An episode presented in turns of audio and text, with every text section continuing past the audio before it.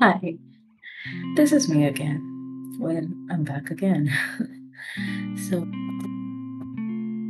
let's say food, cultural relations with food, my personal relationship with food, your identity, uh, a book about food that I can never live without.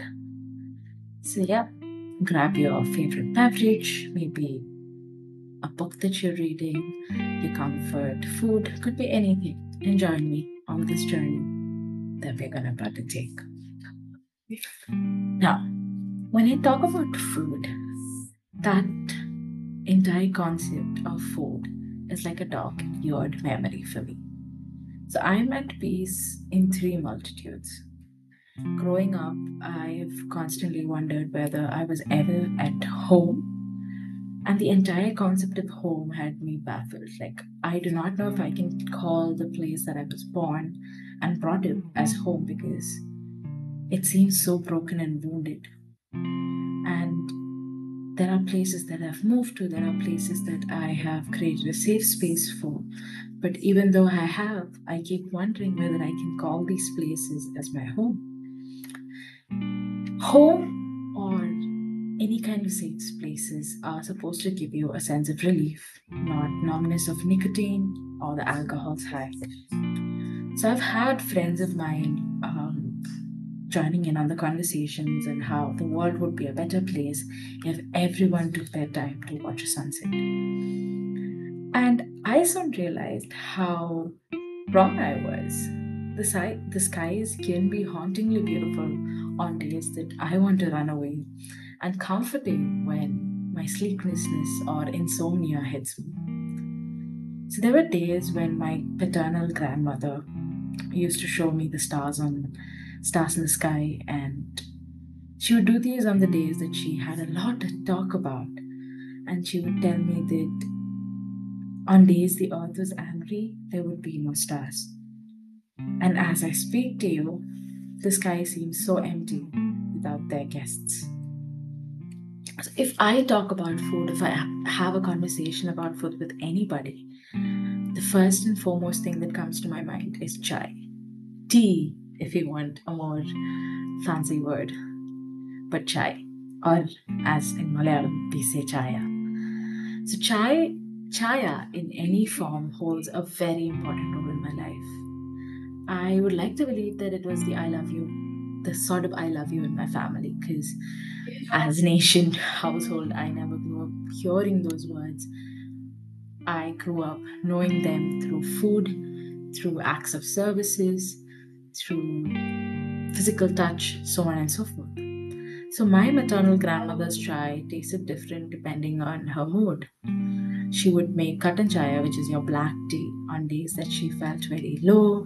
She would make sulaimani, which is your black tea with this small dash of lemon and mint leaves. Um, on days that she was content and she was happy in a way, and pal chaya, which is your milk tea, on days that she was overjoyed, had a lot to talk about, had stories from her childhood to share, and so on. I guess this was her way of communicating with the 12 year old who was constantly engaged or entangled in chaos and was trying to find a way out in many ways, if that makes sense. I believe that the word I love you had started to lose not its significance, but just like how the word thank you or sorry kind of started to lose its essence the word I love you started to lose its significance in the current contemporary scenario. And when that started to happen, I think I resorted to cooking or making food, making tea for the people that I adore and love. So chai became this only way that I could talk when words kind of escaped through my fingers. I am not an extroverted person never have been, never will be, never was. Um, I prefer podcasting over vlogging for this one reason that nobody can see my face. Uh, it feels like I'm talking to a non-living object, which is the laptop. So it's not much of a. I I do get anxious, but it's. It's something that I can control. So I am a stranger to myself in public spaces, be it at college or be it around a few of my classmates or my friends, could be anywhere. And I still struggle with emotions on a daily basis. But the minute I walk into my room, there's this blanket of warmth that hugs me. And I used to pride myself on having the room with the best view. So I used to live uh, before moving to this current space that I'm existing in. I used to have this beautiful window view of the sky where I could literally see the sunset every single day. Like half of the time, my evenings were spent watching the sky with my glass of chai, just enjoying or just existing in that moment. And in my room, my books are arranged neatly into stacks. It's not in the alphabetical order or in any kind of chronological order because um, it's hard. I cannot put Peshkov or Blair near my Memkov, nor Fitzgerald near my Tol- Tolstoy. And Virginia Woolf needs or says demands a room of her own.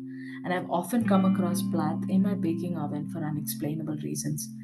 While on the other hand, I have Oscar Wilde demanding a position where he could have a decent glimpse of my laptop screen.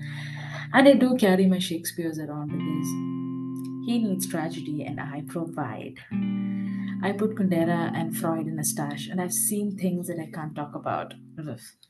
I stashed all my other books where I have forsaken my life and preserved for another life.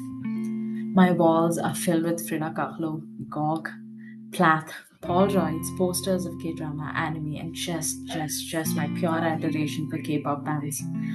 And my room is one of the most vulnerable states that I can ever be in and my room shades changes shades and shapes every minute. And on certain days my room turns out to be my haven a place where i can be myself regardless of the time. But there are days when my room scares me. They keep making me sweat. Uh, i just want to leave. I want to go get some a better space. I'm not sure. I there are days when the four walls just seem so claustrophobic to me. And there are days when I can feel the room getting bigger and bigger, but every time I look around, it's all the same. And there are days when I wake up at 3 o'clock or 4 o'clock in the morning just from a very terrible nightmare or just random sleep, waking up. I'm not sure if that's right. But there are times when I wish that someone would know me as well as the walls and the curtains in my room and that's just there. so for me, holding on is the hardest part of my life. I feel that is the hardest personally for me. I feel that's the hardest part of my life. If you feel differently, you're welcome to feel that way. But personally, for me, with my experiences, I feel like holding on is like the hardest part of my life. Maybe it might change in the coming years because people evolve. And it is often comforting to know that the moon has curved edges to make your holding safer and they seem to be leaning on you more than the normally perceived notion. And that is some kind of a validation that I love. Now, let's stop talking about myself and let's focus on the food part.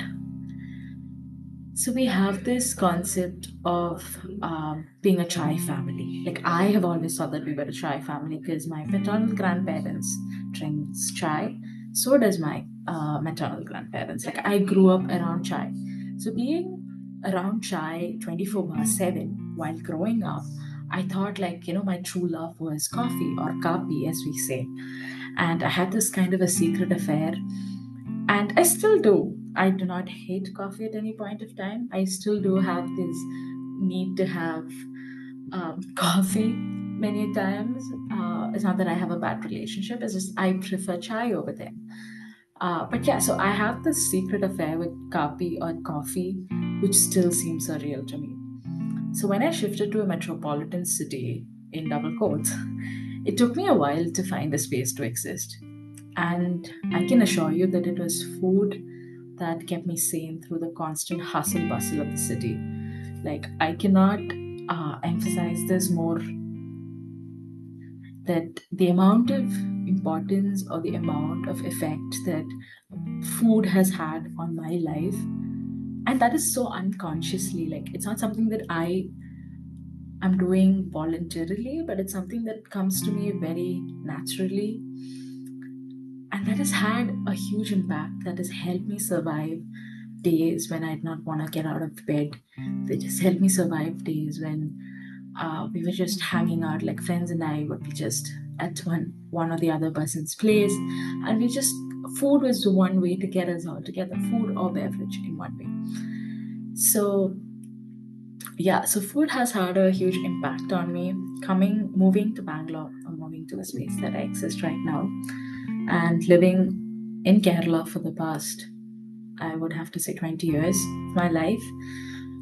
Um, it has been a different experience. Like I grew up with a lot of things that is difficult or is something that is not often found here in this so-called metropolitan city so there are days when I just crave kappa and kandari molaga, which is your basic uh, tapioca, boiled tapioca, and your uh, bird's eye chili uh, chutney. I would have to say, but those those those were the things that used to keep me sane. That those are the things that kept me going for days on. And um, there are days that I crave for um, I don't know, there are days that I crave for just small, small items. Could be just jackfruit, which my grandmother used to peel. like, I would be studying or pretending to study at least, and then I would get this sweet aroma or the sweet smell of the jackfruit being opened, and I would like close all my books. Be like, mm, done with the studies, and just run off.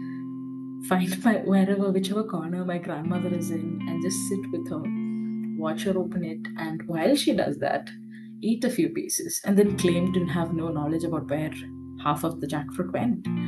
So that used to be, uh, if I have to think about the good parts or the happy parts of my childhood or growing up, I would have to say all of them are related to food. And now coming to the important part, um, I have associated food with memory. Of, of course, we all do. And often at times, certain memories are not that happy to live through or that happy to take in. So there are days when the food that I make often reminds me of people who have who are no longer in part of my life. And that grief just lays on top of my shoulder and it gets heavy to a point where I cannot walk. I crawl, not literally, but in an emotional mental scenario. I crawl with that grief while I'm making food. It's not a nice experience to go through, if you ask me, but I think that is how I remember, that is how I create meaning for this existence, create. Uh, I think that is one of the beautiful ways where I remember people who are no longer part of my life, and that is um, that is just that is beautifully haunting, that is scary, that is precious, that is all kinds of adjectives that you can find both good and bad in double quotes again. Uh, so I think for my birthday, this birthday, this year's birthday, I mean last year's birthday, uh, I had three of my friends um, who gifted me this particular book called as Crying in H Mart, which is written by Japanese, the band's Japanese breakfast lead vocalist Michelle Zauner, where she talks about uh, an H Mart is this uh, Asian food mart in US and in other spaces as well. And you don't realize how much of an identity. You don't realize the how do I put it in better words? this is not easy. Anyways, that's not the point. The point is that um, you don't realize how much food has played a role in the creation of your identity unless and until you move to another space or you move away from your core roots, if I have to say. You move to another space, be it anywhere, it could be even five kilometers away from where you were born and brought up.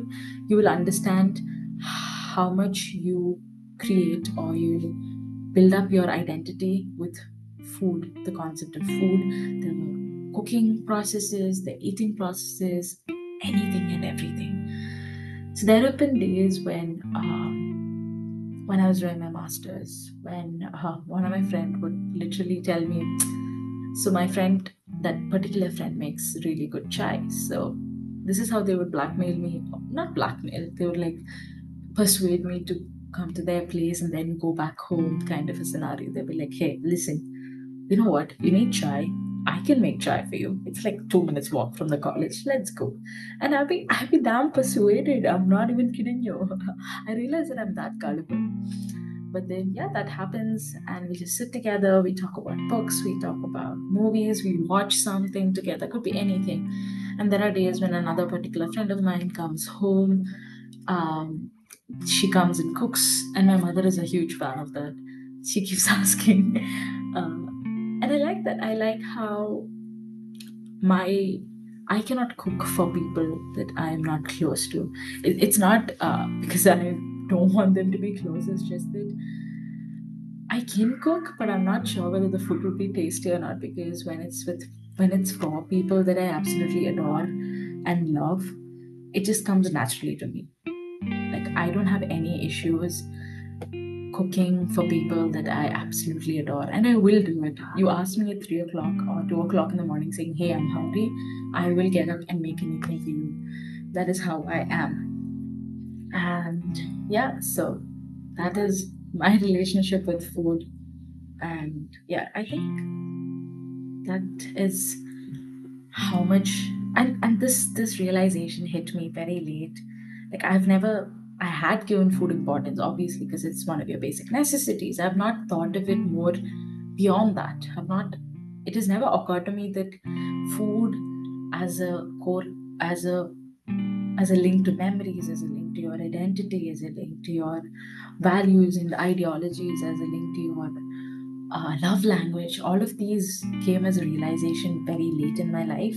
Because for me, food was this basic necessity. If I like that food, great. I had a particular favorite food, well and nice. But all of these hit me very, very late when I realized that, oh, food or any kind of edible material is how I associate my memories, my people with. There's this um, there's this particular chicken curry that one of my friends make that if I see that somewhere on the menu, I instantly think of them.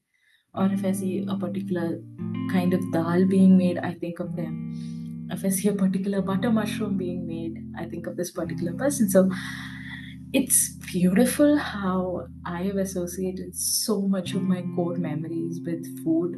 Something so simple, something so basic to your living, to your existence. And we just do not realize how important it is most of the times. And I'm really, really glad that I have come to that realization.